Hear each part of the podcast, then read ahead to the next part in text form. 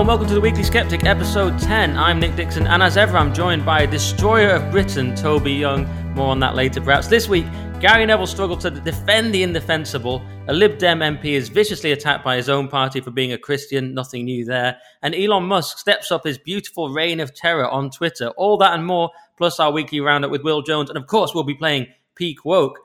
But Toby, did, did you see this thing about Destroyer of Britain? You were listed as a kind of dangerous person by someone called Lucy Woods on Twitter. Did you see Yeah, this? I, I, people pointed it out to me. So it was like a photo montage of all the worst people in Britain, and I was in this rogues gallery. I was actually slap bang in the center, like I was the spider at the center of the web.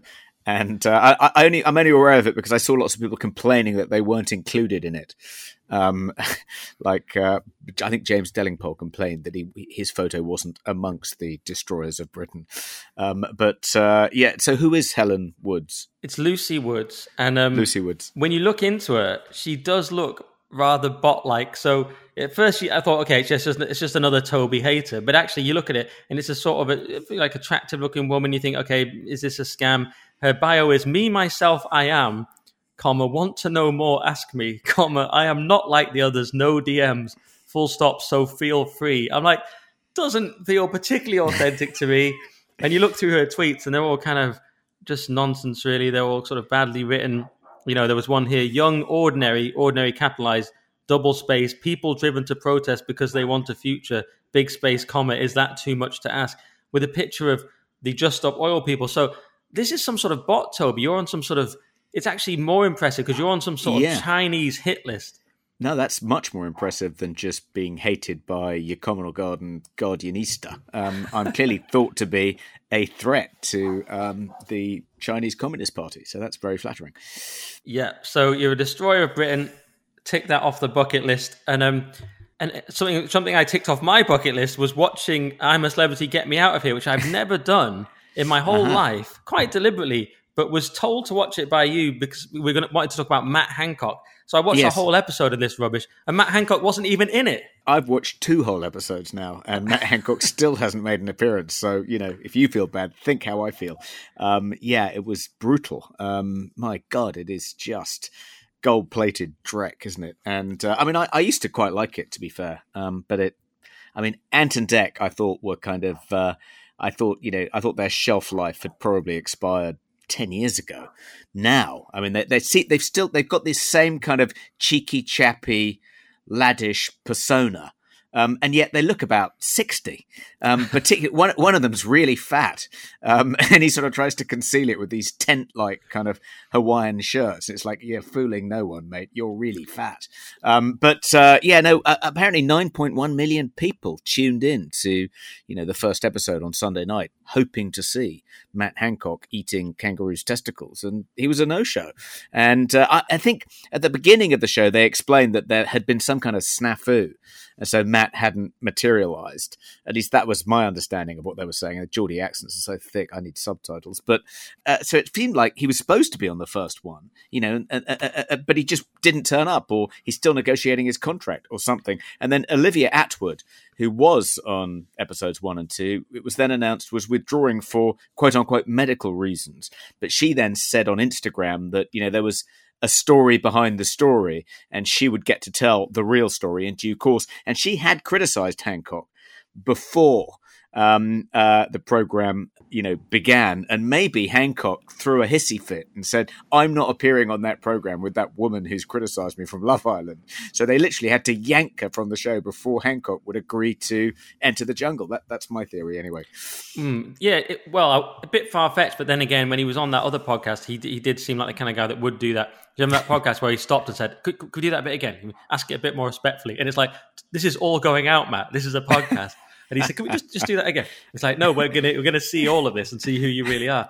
But I don't think it's that sinister because he was a late addition, so of course he wouldn't be in it. In hindsight, I mean, Seann Walsh, my mate, also isn't in it because he's a late addition. So I Well, watched they, it. they, yeah, they, they definitely do have that, that. That is that is sort of um, part of the format. They have these kind of late arrivals, but uh, I didn't think he was supposed to be one of the late arrivals. I thought he was supposed to be in it from the get go, but maybe I just got that wrong.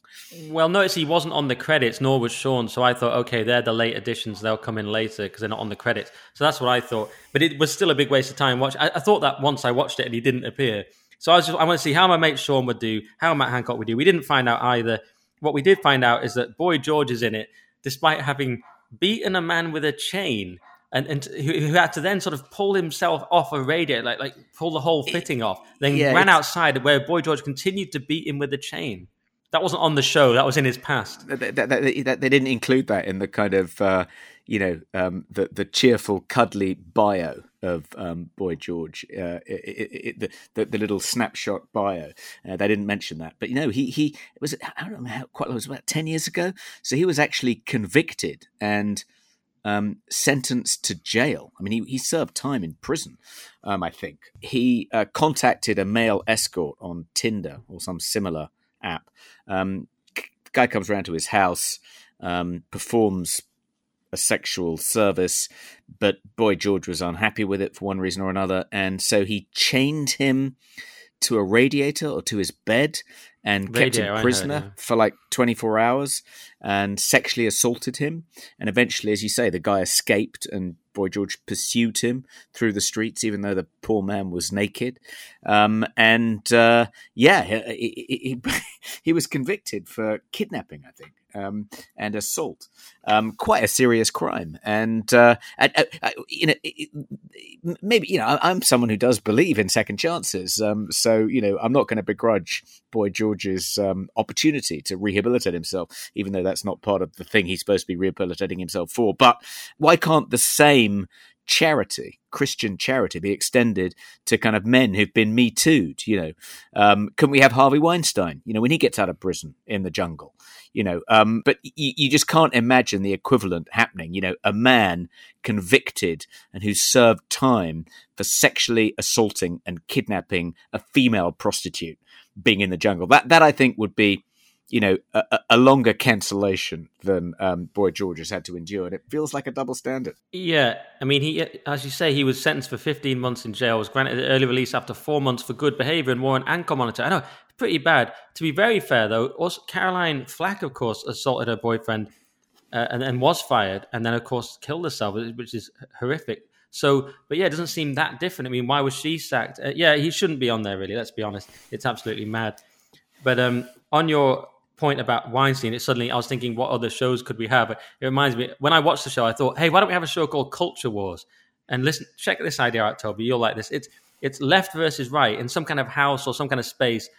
Right wingers are forced to be in there with weirdo lefties, and they compete against each other. A bit like SAS, Who Dares Wins. There's like boxing outside, pummeling each other, but then they sometimes have to work together. So you've got like Nigel Farage abseiling with Ash Sarkar, and it's like the tension of will she hold the rope properly or just let him fall to his death? I mean, wouldn't that be a great show, Culture Wars? That's really good. Yeah, fantastic. And you I could be in that. I know you I were desperate to be in the jungle. I think that'd be a lot more entertaining than certainly this series of um, "I'm a Celebrity, Get Me Out of Here." Um, yeah, it was yeah, I- pretty do- poor. do you think that if you were Matt Hancock, you enter the jungle and Boy George leads a kind of attack on you and says, you know, you really shouldn't be in here. You misled the public. You broke the rules you're expecting the rest of us to obey. You you you were unfaithful to your wife. You betrayed your children. You know, y- you are a public disgrace, and you, you really shouldn't be being paid to be on British television. Do you think if if if if, if you were Matt Hancock and Boy George attacked you like that, would you come back with, "Well, wait a minute, at least I didn't serve time for assaulting a male prostitute," or would that be would that actually make things worse? I would certainly come back with that if under pressure. But I, I think I'd like to think Boy George at least has the self awareness not to start attacking other people for their backgrounds during the show. I mean, I hope so. I don't know. Uh, Who knows these days? People are so mad. Um, speaking of people taking huge sums of money for dubious uh, moral reasons, what, what about Gary Neville? He was recently attacked on. Have I got news for you? In a rare watchable moment of that show now. Ian Hislop and the others, but particularly Hislop, rounded on him and said, Gary, how can you justify going out to Qatar to take money to cover the World Cup? And his argument seemed to be, well, you know, there's always two, I've always seen it like two options. You can go out there and you can talk about it, or you can stay home and not talk about it. And Ian Hislop goes, or you could stay home and talk about it. I mean, he genuinely hadn't considered it. Looked, his, his mind was blown. His tiny mind was just, the, the wheels were turning. And you thought, Gary Neville's actually never considered that it's an option to turn down something because of ethics when you're offered money. He's not even considered that's an option. Yeah, I couldn't work out. There are three possibilities. Either he's just a bit thick and hadn't realised there was a third option, um, uh, or, or, or, or, he just hadn't thought. You know, he, for some reason, he hadn't anticipated that he would be likely hauled over the coals by Ian Hislop for precisely that beforehand, and so hadn't prepared an answer. So that was the best he could do. Or he was trying to say, surely, if I go out there and highlight the issues out there on Qatari television while commentating on the World Cup, that's going to have a bigger impact than if I stay home and highlight them at home. Maybe he was trying to make that argument, but just garbled it. That would be the most charitable explanation. Yes, but is that argument even? Does that even work anyway? You know, can you really be out there commenting on it and just say, oh, they should have made more of that corner. And by the way, I deplore Qatar's rules on homosexuality.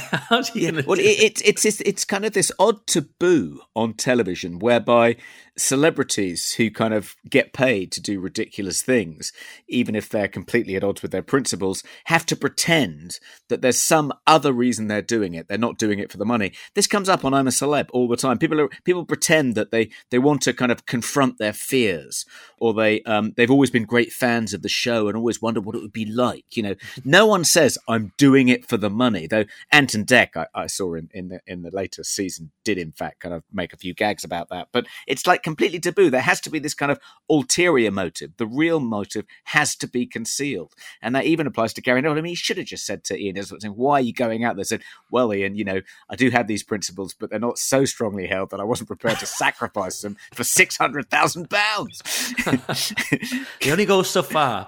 Yeah, yeah, that would have been. Yeah. I'm putting right about... it into Salford. Yeah, yeah, yeah. We can get a striker with that, Ian. Yeah, yeah, yeah.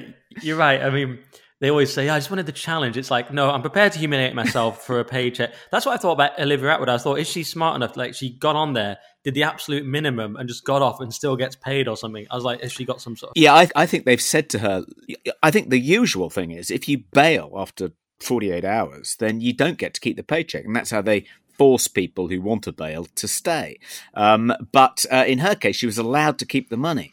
Um, and that to my mind, suggests that um, there is this other reason she was yanked, and the reason she's allowed to keep the money is on condition that she doesn't talk about it, at least for the duration of the show. Maybe she uh, Googled Boy George and said, "I'm getting out of here." And they like, "Fair enough." Um, all right, let's do Rishi then, because we always have our sort of usual analysis of the pros and cons of the Conservative Party, and it was pretty cons based this week we we predicted correctly last week that that Rishi would U-turn on COP27, which he duly did, and you realised who's even running the government, who's making these decisions. He comes out and says he's not going. Suddenly he is going. It's the blob again. It's the it's the coup. I got very despondent after that about who was who was running everything. I got very sort of conspiratorial. But then he came out with this reparations nonsense. I've not followed it as closely as usual because I've been on holiday this my holiday means two days off work and just being at home, not looking at as much news as normal. But I've not been following as closely. But basically, he wants to give all our money to developing countries because we once had an empire and we made we made some fumes in the air or something. I think um, a consortium of developing countries are asking for a trillion pound, or maybe it's a trillion dollar um, reparations package um, to compensate them for all the damage that's being done to their countries by climate change. And the Brits should be saddled with a particularly large portion of this bill because, after all, we were the first country to industrialize. That's the argument. And um, the British delegation, according to the Telegraph and other sources, the British delegation to COP27 uh, has, has, has, has acknowledged that this is a valid argument. They can't kick this into the long grass you know, it's been bubbling up each time there's a cop, and this time they they're going to have to kind of sit down with the representatives of Pakistan and other developing countries, the Maldives, and talk about you know a compensation package. But I think Rishi himself has said no, we can't pay reparations. Um, so I don't think he has actually formally endorsed this yet. Um, what was interesting is that Boris um, was asked at a New York Times fringe event at COP27 whether he thought Britain should pay reparations, and his answer was kind of absolutely, I mean, incredibly wet. He he more or less accepted that in principle we should because we were the first country to industrialize and therefore have been emitting carbon for longer than anyone else. But we just can't afford it at the moment. That was his sort of argument. You know, e- even though you're basically right, um, you know, uh, the British taxpayer can't afford it. So we're going to have to come up with another way of compensating these developing countries for the terrible harm that um, free market capitalism, the model developed in Britain in the mid 18th century, has done to these countries. I mean, you know, he could have he could have answered in a number of other ways. I've written my Spectator column this week about this. I mean, he could have said, first of all, he could have challenged the notion that there is a connection between things like the floods in Pakistan earlier this year and carbon emissions. Um, you know, um, those floods were widely described as the worst floods in Pakistan's history. But actually, a moment of Googling reveals that there have been higher death tolls from floods at least four times in Pakistan in the last um, 75 years or so, um, uh, dating back to the 1950s. Um, so they're not the worst floods that have ever beset Pakistan, though they were bad. And, uh, and you know, if you look at the data around whether extreme flooding has become more frequent in the last 30 years or so. Actually, the data suggests the opposite. Extreme floods happen more often 70 years ago than they are now. Um, so the idea that they're caused by global warming, that there is some link. I mean, first of all, he could have challenged, you know, that idea, but of course he wouldn't because he's gone all in on net zero since he met Carrie and he's abandoned his climate skepticism. So, okay, maybe it was unrealistic to expect him to push back on those grounds. But he could have then said, well, hang on a second. Okay, let's suppose there is a connection between carbon emissions and these extreme weather events that are wreaking havoc in developing countries. Um, China is a developing country. And I think in, in the five years between, um, uh, I think 2017 and 2022, China has emitted more carbon than Britain did between 1750 and 2010. Uh, great stat I found. Um, it was in a Telegraph piece from Our World in Data. And it's just incredible. I mean, you know, China, which is a country which would be entitled as a developing country to some of this, comp- to a share of this compensation, has actually emitted more carbon than the UK. So it, the idea that we should compensate them for the damage done by carbon emissions is just completely absurd. Boris could have made that point, I think, and remained more or less on brand. But of course, the most obvious rejoinder is that, as you said earlier when we were kind of discussing this before we came on air, I mean, the benefits of capitalism for the developing world far outstrip the costs. I mean, you know, I looked it up, and the um, GNP per capita in Pakistan in 1960 was essentially zero free market capitalism has transformed Pakistan, has raised hundreds of millions of people out of poverty. Um, uh, the notion that they've somehow, somehow industrialization, as pioneered by Britain 270 years ago, has caused the world more harm than it's done good is just completely preposterous. Um, uh, uh but, but you know, uh, you'd expect Boris could easily have made that argument. I don't think he must have made that argument before in the past. He must know how many billions of people have been elevated out of absolute poverty as a result of capitalism. Yeah, and Mogg made that exact point. Jacob Rees-Mogg, he said today, eight hours ago, there's no need to pay reparations. Our leadership of the Industrial Revolution brought prosperity to the world and led to increased life expectancy and better living conditions. So there you go. It's not that hard to make that argument. My other point was, where's my reparations for the Industrial Revolution, my family being in the Lancashire cotton mills? And as Douglas Murray famously said in an interview, that the average I think it's in his book as well. The average life expectancy for a cotton mill worker in Lancashire in the Industrial Revolution was 30 or something, or whatever it was. It was half that, or I need to get the stat exactly right, but it was lower than a slave alive at the same time. Something like it was a lot lower. So I say, where's my reparations? We built all that. It wasn't great for the people who were doing it. Where's their reparations? Anyway, mm. just another angle that's very much sort of based on my own victimhood.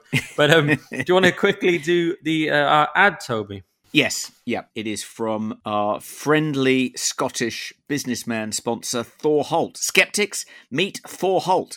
I know Thor personally. He's provided pro bono support to Free Speech Union cancel culture victims since we launched, and he'd like to connect with you.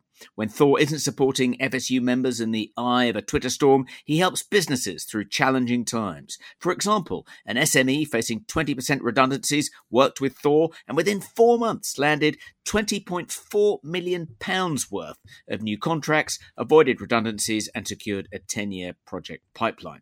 And Thor has included a personal note for weekly sceptic listeners. In my experience, business has been a lonely place for free thinkers since 2016, a regrettable, if understandable, lack of individuals able to speak their mind on many issues Brexit, climate, Trump, ESG, or whatever diversity gruel of the day is being dished up. Actually, in 2022, coming out as a free thinker in the boardroom could be as risky as donning your Trump 2020 MAGA cap and heading down to a BLM rally. But let's focus on what we can still do together after all, even in these crazy days, there are deals to be done and business missions to deliver on. As your ghost non exec, I don't have to sit on your company board, but I do bring the positive challenge and performance boost of a good non executive director. You'll be more focused, and your business, whether you're a one person, limited company, or SME, will win more deals and enjoy the process with me and your team. I'd love to hear from you, whether you're interested in my Ghost non executive director service or you just appreciate a coffee and some encouragement. Uh, you can contact Thor at linkedin.com forward slash in forward slash Thor Holt, T H O R H O L T, or send him a message at Telegram on at Thor underscore Holt. All right, now let's go to Will Jones for our top stories of the week. So I'm here with Will, editor of the Daily Sceptic, of course, and we've got loads of great stories. When I say great, I mean sort of terrible in a lot of ways. But this one's interesting. The Scottish government admits masks are harmful. It doesn't sound like them, Will. That's right, but they did. Uh, we had a story this week uh, written by uh, Valerie Nelson, who was involved with the negotiations with the Scottish Government, raising concerns about the harms of mask wearing. And as a consequence of that, shortly after the negotiations and the discussions, the guidance was changed in Scotland, finally removing the recommendation, uh, which was effectively a mandate for mask wearing in healthcare settings, in hospitals um, and care homes. And um, and the reason given was that the uh, the benefits of mask wearing needed, or supposed benefits as they see them, needed to be balanced against the impacts of uh, wearing masks on people in care homes. Um, and hospitals, and so so this was this was a major uh, change, and we ran an article about this, uh, saying the Scottish Scottish government has finally admitted that there are harms uh, with mask wearing, and uh, this was very swiftly fact checked. This article uh, by Reuters and uh, with the Scottish government giving a, a quote saying that this uh, this grossly misrepresents their their position. Valerie did a rebuttal of their of their fact check uh, because um, the, the truth is that the guidance clearly says that they are balancing the benefits of masks uh, from the impacts, which obviously means the detrimental or harmful impacts of masking. You can't you can't balance the benefits against the against the something that isn't harmful. Obviously. The other benefits, so, yeah, yeah, yeah, exactly. Uh, so we've been fact checked for that, but that is um, still uh, so the Scottish government is is in denial about the of what it's said, but that is nonetheless uh, what it has said. Yeah, I see people wearing masks again in the supermarket, and I just think, what is wrong with you? But anyway, speaking of what's wrong with the public, let's do this one. The public have demanded more restrictions again, apparently, Will. Yeah, as we go into autumn, here we go. The, public come back with the the polls come up, get published showing how much the, the public love being locked down and locked in their homes and told what to do by bossy politicians and scientists. So that's that's where we are, showing that uh, majorities of them or near majorities are wanting turns to uh, to rules of, about social distancing and masks and and all of that. So we do need to bear in mind that this is a YouGov poll, uh, which are known to be propaganda. uh, yeah, uh, to not exactly precisely reflect the true uh, state of public opinion. And you can see this in the fact that it says that 90% of the over 65s told the YouGov poll that they were likely to get an autumn booster vaccine this autumn, whereas in fact the official statistics show that the number of over 65s who have gone out and got an autumn booster has flattened is flattening out around about 70%. Uh, so 70%, that's a lot lower than 90%. Uh, and that can probably gives you a pretty good idea of how skewed uh, the YouGov poll is. So to pinch of salt, but nonetheless, pretty depressing to see that so many people, um, even in a biased poll, um, would say that they want to go back to any of the nonsense uh, of uh, the last two and a half years. Absolutely. And on a similar topic, the US apparently imposed a secret lockdown plan.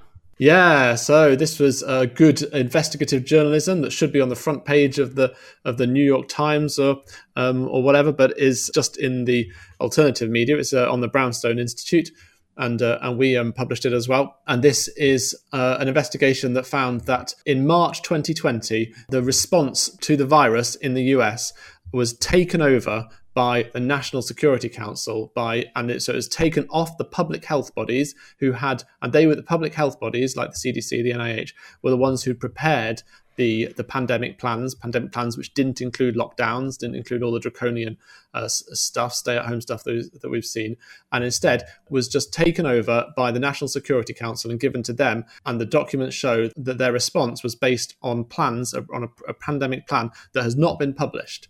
Uh, so we do not know what the National Security uh, Council and the security services, what their plan was, where it came from, what it said. Although we've seen the outcome of it, lockdowns, etc., etc.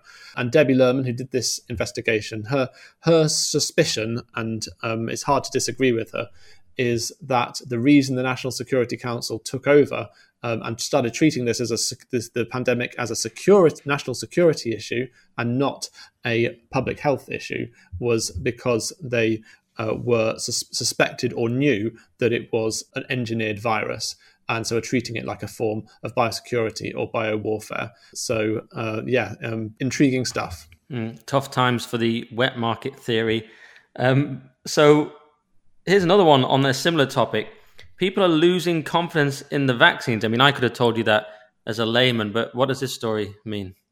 Yeah, so a, survey's come out in a published in a peer-reviewed journal showing that they've they looked at a survey of people and their confidence in vaccines before the pandemic, and they've asked uh, people late, later on um, since since then, and so recently uh, since the COVID uh, vaccines, and they found a significant drop in vaccine confidence over that time. And uh, in fact, 24%, so nearly a quarter of the samples said that their confidence in vaccines had gone down as a result of, or since then, and we presume as a result of the COVID, um, the COVID vaccines and the problems with those. And 24% is around about the number of people in the country who aren't vaccinated against COVID. So it's so it's a reflection of um, so it's a reflection of that, and it's a, an indication of the number of uh, of the number of people who are alert to the problems uh, with the vaccines, or at least those who, um, yeah, who are taking that seriously. All right, that's probably enough on COVID for one day. Let's get on to another of our favorite topics: climate madness. So, U.S. warming has been exaggerated up to 50% over the last 50 years. Yeah, so it's a new data set from Dr. Roy Spencer, who was uh, worked at, at NASA, uh, so as a proper, you know, a proper, proper scientist and a person who knows his onions when it comes to the climate. And he's developed a methodology for for trying to remove the urban heat island effect. So that's the that's the artificial raising of temperature in weather stations that are located in urban environment, uh, such as infamously airports. Heathrow, yeah. It's where we get these nutters saying that, oh, it got to 40 degree temperatures, all these nutters like the Just Stop Oil people. But that means at Heathrow, next to like a, an exhaust port of a plane or something, right? Yeah, yeah. The, the record temperatures were are, are, almost always at airports. Yeah, they're always always the hottest places. And so he's he's found a way of measuring that effect and therefore removing it. And he's found that the true amount that the temperature of the US has gone up in the last 50 years appears to be around 50% less, so half of the amount that the the official measurements uh, that don't take this into account show. So a huge a huge reduction and would show that the the fear of rapid uh, warming is uh, is not uh, borne out. Who knew? All right, one more finally on this sort of vague area, which is electric vehicle batteries are exploding. Yep. So as more and more people use electric vehicles and more and more people use electric cars, uh, the number that of fires and exploding batteries um, has been going up, uh, well, exponentially, really. It's gone from 30 to 100 to 200 in the last three years. And that's because electric uh, batteries, they store a lot of energy, uh, yeah, a huge amount of energy in a very small space. And so they're very prone uh, with any kind of imperfections from their manufacture or any kind of wear and tear that can result in a catastrophic ignition, and when and when they start to burn, uh, it's a chemical fire, so you can't just put it out. You can't just exhaust it of, of oxygen. There's not really any way of stopping it. You just have to let it burn. And um, and of course, these things can burn. There's, there was one example of, of a car exploding in a, a car battery exploding in a container ship um, and igniting the entire something like five hundred million dollars worth of cargo, which was all electric vehicles, and sinking the entire ship. And that's an extreme example but these these things are happening uh, more and more. And it's uh, just uh, one of many problems with this new technology that we're trying to very very quickly foist onto the public to replace the tried and tested technology of internal combustion engines. So yeah pretty depressing in a way because you know the t- electric vehicles are seem like a nice idea but they're uh, but they do seem to have this safety problem yeah, it's not going to work. Let's go back to the past. That's what I always say about, every, about everything. It's always the answer. No change. Just go back. All right. Thanks for that, Will. As ever, go to dailysceptic.org for all those stories and many more. And we'll catch up again with Will next week. Thanks, Will. Thanks, Nick. Let's move on to our next story about this Lib Dem MP or aspiring MP for Sutton and Cheam. This is David Campanale and he was hounded by the people of Sutton and Cheam, the Lib Dem activists at least, for being a Christian. Yeah, no, I think that's right. Um, uh, and Sutton and Cheam is one of the. I think. Um, I think it, it, I don't think it's currently a Lib Dem seat, but it is one of the most winnable target seats for the Lib Dems, and would almost certainly go yellow at the next general election. But yeah, having selected him, and he's very respectable, former BBC World Service journalist, but he's a lifelong Christian, and um, as such, he's pro life. And after the Dobbs decision, Supreme Court decision, um, I think he was questioned by some pro choice activists in, in the Lib Dem Association in Sutton and Cheam. Uh, to see where he stood, and it turned out he was pro life. And so they then effectively moved to deselect him as the Lib Dem candidate, even though there isn't an official position within the Liberal Democratic Party on this issue. If it comes up in Parliament, Lib Dem MPs are told they can vote with their conscience. There's no official party whip on this policy. But even though it's regarded as, you know, a matter of conscience for Lib Dem MPs. His local, the activists in his local association, decided that if he was pro-life, then he couldn't be he couldn't be their candidate, and so they're attempting to deselect him. It's pretty shocking. It was disgusting. Of course, uh, by the way, Paul Scully is still in that seat as a Conservative. Like you say, it's up for grabs, and it's it's disgusting. It happened to Tim Farron, my local MP from back home, still my parents' MP. He was famously leader of the Lib Dems, and he was grilled on this thing of, "Do you think?" Homosexual sex is a sin and all this. And he was basically grilled on the definition of sin. They kind of he should have just said sin has no meaning outside of a religious context. So so your question is kind of impossible. But he got he got stumped by it, and they got rid of him. And he was he was just uh, and he ended up saying I can't be a Christian and a Lib Dem. Well, he's still in the Lib Dems, which is weird to me. I mean, it's appalling. They said to him, these activists, "Well, we want a rational secular party." Well, not very rational their behaviour is it really, and it's certainly not very liberal. So I thought it was absolutely disgusting, but not too surprising in the world we're in. I mean, we've gone from a, a world where, that I grew up in, where being Christian was the national religion. You were virtually assumed to be a Christian. It was just it was just the norm. And now mm. it's fighting for survival in a sort of fringe joke political party like the Lib Dems. Whether whether you're even allowed to be a Christian, I mean, you can't really fall much further than that. And I would also note that Calvin Robinson on GB did a recent video where he talked about marriage being between a man and a woman and sort of you know adhering to the teachings, the official teachings of the of the church, and he's had so much stick for that from even from colleagues like Tom Harwood and Chris Bryant, that famous moral paragon. he weighed in to say why it was terrible, and I just think we're lost as Christians if we can't assert basics of the religion. And this is why Andrew Tate, who we, we like to talk about on this show, recently said that Islam is the last true religion because it's the only one that upholds its own rules. And thus he converted to Islam. Uh, which I don't know if you saw that.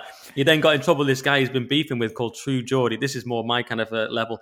True Geordie, this YouTuber, made a joke about it, about Tate blowing himself up. And then Tate was like, it's disgusting. You would disrespect my religion and all this. and so he's totally owned him on Muslim grounds. Now, now uh, Geordie's had to apologize because he's not taken Islam seriously and everyone's just attacked him. So True Geordie was speculating this was just a clever move because Andrew Tate got cancelled just to convert to Islam.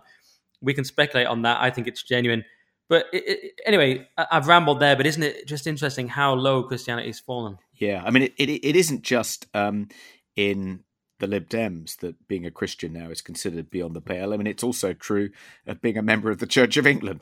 Um, I, I, think I don't know if I've told this story yet before on the Weekly Sceptic, but um, the Free Speech Union had to look after a man who, when his baby was born, posted this celebratory message on Twitter in which he said how much joy having a child had brought to him and his wife, and recommending that you know everyone try and have uh, children because it's such a wonderful experience. And then he quoted the, uh, I think it's a, a, a, passage from one of the Psalms about going forth and multiplying. And um, uh, he was immediately piled on on Twitter. Um, uh, literally hundreds of women uh, piled on and said, you know, first of all, you're being incredibly insensitive to women who can't have children, who would love to have children but can't for medical reasons. Didn't you think about the impact your tweet would have on them before you posted it? And secondly, don't you realize it's incredibly environmentally irresponsible to encourage people to have, you know, lots of children? Uh, don't, don't, don't you worry? Don't you, aren't you concerned about the future of the planet? And it turned out that all these women chastising him for uh, this tweet were female vicars in the Church of England, and several of them complained to his archdeacon. He was a trainee vicar. Uh, just he was in the same position Calvin was before Calvin left the Church of England because um, he couldn't become a vicar. So he was a trainee vicar, and his archdeacon, instead of you know telling these trendy female woke vicars to take a hike, instead placed this poor chap under investigation. And uh, the uh, conclusion was that uh, if he was going to continue with his career, if he if he had, if he wanted to become a vicar, he would have to undergo a course of psychotherapy. In other words, if you express Orthodox Christian beliefs in the Church of England, they think you're mad. That's a, literally mad. I think you're literally mad. That's a symptom of insanity. Um, So it isn't. It isn't just the Lib Dems. It's the Church of England too. that is shocking. I mean, it's not shocking, but it's disturbing. It's not shocking because we're so used to it now. Yeah, I mean, the young Christians I know, like uh, Connor at Lotus Eaters and, and, people like that, they don't even go to church. Carl Benjamin was trying to have a go to saying, "Well, how often do you go to church and how much do you pray and all this kind of stuff." Because I was saying we should all be Christian, but uh, some of the most hardcore young Christians they don't even go to church because the church is so compromised. I mean, the fact they made us all wear masks and, and shut during lockdown mm. to me was completely completely undermined them. I'm like, there's no way Jesus would have done that. So yeah, I'm not sure what we do as as, as Christians at this point. We just have to almost I don't know. Do we have to start a new church? I'm not sure what to do, Toby. I think there are. I think there are some, uh, still some Anglican um, churches um, where you might feel at home. I think that yeah, they're obviously quite thin on the ground and you have to hunt them out. Someone should create a website, you know, a sort of non-woke churchfinder.com um, yeah. for people like you to find, you know, the handful of vicars um, dotted around the United Kingdom um, who are still Christians. I think Reverend Jamie from Irreverent Podcast has tried to do something like that. Yeah, but I'm not. I don't. I'm not too sure about it. But yeah, it'd be good, like base churches around the country yeah, w- w- finding finding the last surviving pockets of Christianity in the Anglican Church. It's like you know a treasure hunt type thing. Yeah, yeah. Maybe it's another company you could set up, Toby, just to add yeah. to all the millions of things you already do. We could it'd be a good, good subject for an investigative journalist. Can you find the last vicar in England who actually believes in God? uh, tragic. I'm thinking about Islam. I'm not sure. Um, that's that's too depressing that topic. So let's move on to our good friend Elon Musk because it's so interesting the Elon Musk ongoing Twitter saga. So he banned Kathy Griffin, which was absolute lols. I mean, we shouldn't perhaps revel in cancellations of anyone, but we can have a, I think, a short period of time where we get to enjoy it. I mean, before I we condemn it, we can giggle. Yeah, yeah, yeah, we've we've had years of suffering. Can't we just have a little bit of fun? I mean, Kathy Griffin famously did that picture of Trump's decapitated head not his real head, of course, but a sort of mock up of Trump's decapitated head in her hand. And this was the kind of thing she could get away with because she was just so protected. She could do anything. She faced no real consequences from that, except for you know people saying they didn't like it en masse. But, but she didn't receive. She didn't seem to lose anything from it. So she could do things like that. But what she can't do now is in, impersonate Elon Musk. So she changed her name to Elon Musk, you know, and her profile picture to make some quip or something. Boom, she's suspended completely immediately. Which yeah. is, let's face it, funny. Go on. And he issued this statement saying, going forward, any Twitter handles engaging in impersonation without clearly specifying parody will be permanently suspended. And um, I wondered if that included, you know, um, trans women and trans men. I mean, if you if you decide that you know you're going to um, you want to identify as um, a different sex to the one you were born with. I mean, that's sort of a kind of impersonation too. If you don't put parody in your account, Elon Musk will ban you. Do you think? Do you think he was giving himself license? I don't think. Maybe he's very smart. He's very 4D chess. That's true. The, one, yeah. the only downer of it is it stops Count Dankula being able to be really funny on Twitter. I don't know if you've seen what he does, but during the Roe versus Wade hysteria, he changed his profile to Justice Dankula with like a picture. It was putting out these tweets sort of about, you know, sorry ladies, no more abortions. You know, these kind of like semi-realistic, but obviously comic tweets, and everyone was falling for it in America, going, "How dare you? You don't care at all." He was like, "Hey, this is how it." You know, and it was so funny. But it depends on him impersonating. So he's been tweeting Musk, going, "Hey, can't can I not do this anymore?" You know, because he, he, got he got in trouble for impersonating Trump, and he does it. I'm just going to check. Um, does does Titania have? Um, parody in her um her, her account no but i think you're allowed to be fictional characters still you're just not allowed okay. to be someone else. The genius of the um, the eight dollar plan. I think we've both realized it since last week. Last week we said it didn't work, but then upon reflection, I suddenly realized I knew Musk was smarter than me. It actually does work. And what I, I realized it when he replied to Jennifer Rubin, or I don't know if he replied to her or not, but this Jennifer Rubin, who's a, a some lefty nutter, put. Let me put it this way: I will leave Twitter rather than pay Musk a single dime for anything. And I wrote, now I see the genius of Musk's plan force the most deranged blue ticks to pay him and thus undermine their shrieking anti-Musk stance, right? They're paying him so they can't be that anti-Musk. Or get bad people off the platform if they leave, which Rubin's threatening to do. Or you reduce their influence if they stay without the new blue tick. They lose their blue tick because they won't pay $8, so they don't get the good algorithm stuff. And I was like, this could actually work. What do you think? I think uh, I think that that may have been um, a factor in uh, his calculations. But I think the main reason must be because he realizes that um, he can't be dependent on these advertisers. Um, to make the platform profitable because then they'll always be able to hold him to ransom as they're trying to do now. So he needs to make it more, the model needs to be much more like Netflix. It needs to be people paying a monthly, lots of little people paying a monthly subscription. Um, uh, and in that way, no one can actually dictate what the politics of the platform should be. That, that's got to be the kind of the thinking behind it, I think. Yeah, that is key because there was this article about this. Uh, he was threatened by Accountable Tech, which is a group that got together all these different corporations like Audi and many others to essentially say, look, we're going to pull our advertising. And if you look into it, Accountable Tech is financed by the North Fund, which is a DC nonprofit that's controlled by Arabella Advisors, who are a for profit philanthropic consulting company founded by Clinton's mate Eric Kessler. So if you follow the dark money trail, you end up thinking, okay, it's it's Clinton dark money. And um, they're threatening him, like you say, or pressuring they're pressuring advertisers to pull out, much like has happened to GB News. And then Musk realized there was no appeasing these people. He said he tried his best to appease them. People replied, "You can't appease these people." He's like, "You're right." He said, "Now we're going to go th- have a thermonuclear name and shame of, of advertisers who are who are boycotting free speech." So that's that's the way to do it, isn't it? That's how Andrew Neil dealt with it when a couple of the spectators, big advertisers, were persuaded to suspend their advertising by stop funding hate. Uh, he he literally rang up. I think it was there was a like a a big oil and gas company. Um, you know, I guess they're particularly sensitive to these sorts of campaigns. But he rang up the chief executive and uh, and said, if you want to withdraw your advertising from the Spectator, um, uh, know this: I will name you as as capitulating to this left wing campaign group, which will make you a sitting duck for every other left wing campaign group in the country. And in addition, I'll never accept a cent from you to advertise in the Spectator again. Your name will never be something along those lines, anyway. And the guy completely changed his mind, did a reverse ferret, and now was in the magazine the next week. That's the way you've got to do it. You've got to make it more painful for them to to do this stuff than to not do it.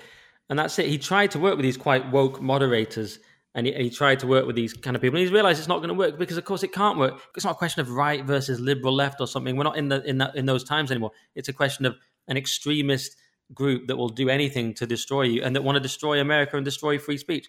So that's what he's he's realizing. But the other thing, just quickly, and, and they also had a human rights team working with the UN, which was bizarre. And all those people have now been sacked. I mean, Twitter secretly working with the UN. That's odd, yeah. That's very. And did odd, you see that that Elon Musk um, effectively uh, endorsed the GOP? Um, Yeah. which was unexpected, given that he wants Twitter to be a kind of neutral, non-partisan digital town square. Um, uh, that was a bit odd, but he sort of he justified it by saying, "I urge you to vote Republican because we've currently got a Democratic president, and I think we need a counterbalance. So if we have a Republican Senate and a Republican House of Representatives, that will be a more balanced." Uh, political outcome than if we have a Democratic Senate or House alongside a Democratic president. It was a kind of bizarre, kind of torturous reasoning process for essentially justifying his endorsement of the Republican Party. Yeah, although he has said in the past he was going to vote DeSantis, and uh, he says here, my historical party affiliation has been independent with an actual voting history of entirely Democrat until this year, and I'm open to the idea of voting Democrat again in the future. But like many people, he's just realizing they're absolutely mental at the moment, and there's no possible way you can vote for them. Um, okay, so that's Musk pretty well covered. I think that brings us to the end of our stories. So it must be time to do peak woke.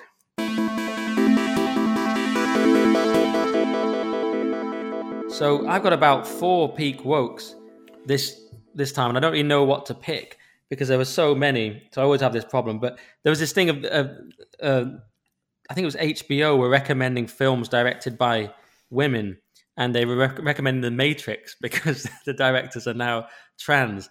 So th- that was one that caught my eye. wasn't quite strong enough. Um, Stop targeting women journalists was a good one. There was this bizarre tweet that came out from the UN Women account of all journalists killed in 2021. 11% were women. And then they say, stop targeting women journalists. Many people pointed out, but if only 11% were women, can you really say they're targeting women? So it's absolutely mental. That was definitely a contender.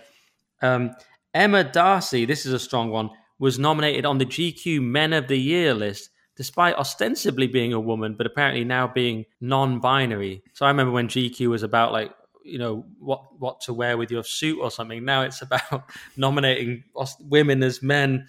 I mean, she, she we covered her in the past because she said I'm really good at playing women, and haters said, well, it could be because you are one, but she's non-binary now, so. She can be a man. I don't really understand it, Toby, but that's definitely it's- peak woke. it seems. To, I mean, you can sort of you can imagine, you know, a, a, a woke glossy magazine nominating a trans woman for Woman of the Year, um, but nominating someone who's non-binary for Man of the Year does feel like kind of a bit of a. I mean, it's like a step too far, isn't it? Um, but uh, I think the explanation must be that I know from experience and having attended those GQ Man of the Year parties over the years that um, you know they negotiate with people. They say we're thinking of offering you this prize, but we'll only give it to you if you actually turn up. Um, so it's like a bribe to turn up, so the paparazzi will have someone to photograph, and GQ will get mentioned in the papers the next day. Um, so she must have agreed to turn up in return for. They probably offered her something like they probably offered a Woman of the Year. You know, she's like, oh, not good enough, and so well, how about Man of the Year? And she's, okay, deal. You know, so she's now going to turn up to get her little gong and be photographed as Man of the Year, no doubt in some pretty frock on the red carpet. It's going to be a headline. Can I nominate one more? Um, the problem is, if you haven't seen this, it won't really make any sense to you. There's a show called New Amsterdam in America, set in New York, and they did this thing where they depicted the response to Roe versus Wade being overturned. And the way they depicted it, and it's a drama, but the way they depicted it was like a sort of montage of people looking sad and dropping cups out of their hand. And just, and at one point, a man looks at his young daughter with sadness in his eyes, as if to say, I could have aborted you. and she, she looks at him. It's so strange. And then an iPhone falls out of his hand. And it's the most insane thing. Surely, sure, I think you've misread that scene. Surely, I don't- haven't actually seen it, but surely he's looking at his daughter and thinking, "You poor, poor creature. Now it'll be harder for you to have an abortion, depending on which state you live in." You won't be able to kill my grandchildren. In future. yeah, you future. poor Yeah. thing. it's absolutely mad. It's a, it's just like it's like a sort of yeah national disaster, you know, a, a natural disaster sort of apocalypse Yeah. sort of scenario. Or, you know, everyone's dropping cups and staring at the TV screen in disbelief. But it- but it's because is- they can't get abortions and kill babies. Yeah, it's like it's it's because it's because of um, the joy of witnessing moments like that that um, I kind of want Trump not only to declare but to win the next presidential election, if only for the kind of liberal tears. I know that's very superficial, and he'll probably destroy America, and that would be a bad, bad thing. Uh, but it'll be a joyful moment seeing those pictures, you know, mail online um, uh, as as you know as Biden concedes and uh, Trump accepts victory. Um, anyway, um, I've got a few um, uh, this week. There was that there was that story about the um, I think Oxford Don who wrote a piece for the Journal of Controversial Ideas in which he said that he, he debated the ethics of whether meat eaters like whether someone would whether you had a moral obligation to save a drowning meat eater. Um, because after all, they were going to kill many more animals if you did save them, and why value, you know, um, human life above animal life? So it was a, to him, it was an interesting ethical question.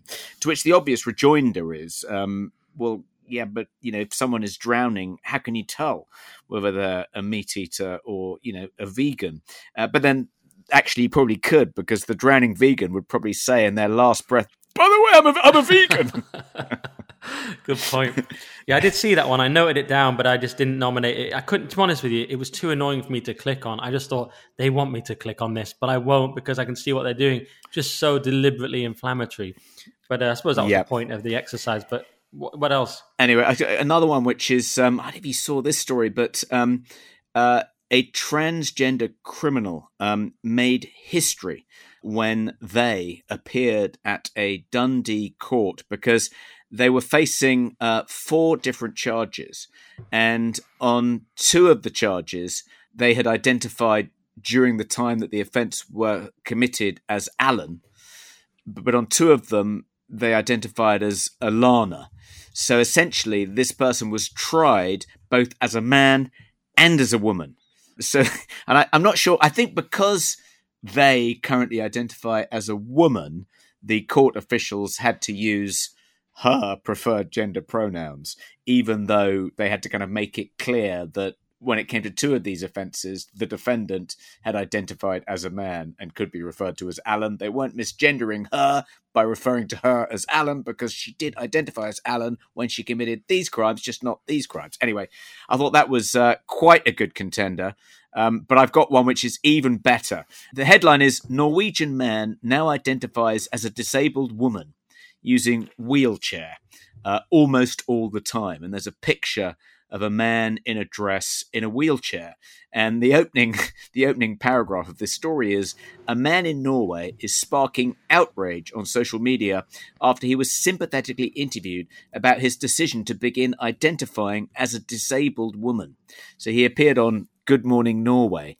He's, um, I suppose I should say, she is is 53, and she is an able-bodied male um, who now identifies as a disabled woman. And of course, the outrage uh, is not the fact that a 53 year old male is identifying as a woman, but that an able bodied person is identifying as a disabled person. I mean, it wasn't enough for this chappie to um, to change from man to woman, um, but he she wanted to change from able to disabled, and that's caused absolute outrage. But when you think about it, I mean, um, it's the same as that um, the woman who um, identified as transracial, Yeah, yeah, I know the one you mean. No, it's it's, it's uh, it's Rachel, Rachel something. yes, yes. yeah. Rebecca Tuvel. No, Rebecca Tuvel, I think, was the philosopher who wrote a piece for a philosophy journal in which she said um, if transsexualism is something we think is, um, you know, morally defensible and indeed worth celebrating, why isn't transracialism equally defensible and something we should celebrate equally? And um, it was a perfectly, it was a kind of, you know, philosophical thought experiment, a bit like the piece we discussed earlier, but um, it caused an absolute meltdown. And, you know, um, the piece was in, in, protests, you know, sprung up across philosophy departments in America, and um, the journal withdrew the article, and then the editorial board resigned en masse and apologized. It was just a huge kind of uh, shit show. Anyway, um, yeah, Rachel uh, Dolezal is who you're talking about. That's uh, yeah, and she got a reality show out of it, didn't she? She she now has a reality show, I think. Is that right? Yeah. Well. Toby, you beat me to it earlier in the week with that Norwegian one, and I and and that has to win peak woke. I forgot about that. You texted last week and you got in there first, and that is the one I'm going to give Pete. Well, you can't beat that, can you? You Someone can't beat that, and and, and and and actually, it's sort of tempting, isn't it? I mean, not the woman part, but um, I've often looked enviously at kind of you know fat men whizzing past me on mobility scooters on the way to, you know, Loftus Road to see QPR. They can queue crack. No one says back of the queue, mate. No one says that to them. They go straight to the front. They go, they go through the gate. They don't have to, you know, mess around with the turnstiles, which never work because they tried to digitalize them. Um, and, uh, and then they go, yeah, they just, they're in a, a front row seat for the game. You know, um, well, can you identify uh, so it, as disabled just for the games? just for could you do that? Could you, I mean, uh, yeah. I mean, I, I mean, how, how, disabled do you have to be to, to be eligible for a mobility scooter? It's really a moral question. It's probably no medical test, is there?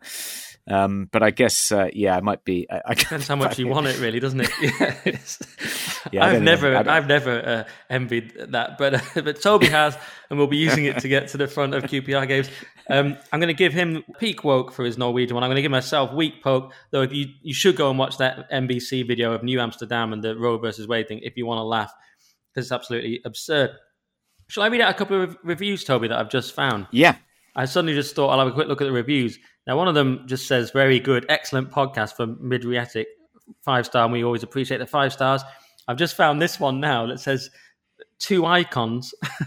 Thoroughly enjoy the musings of Nick big dog, red pilled leader of men, scared of Nout Dixon, and Toby.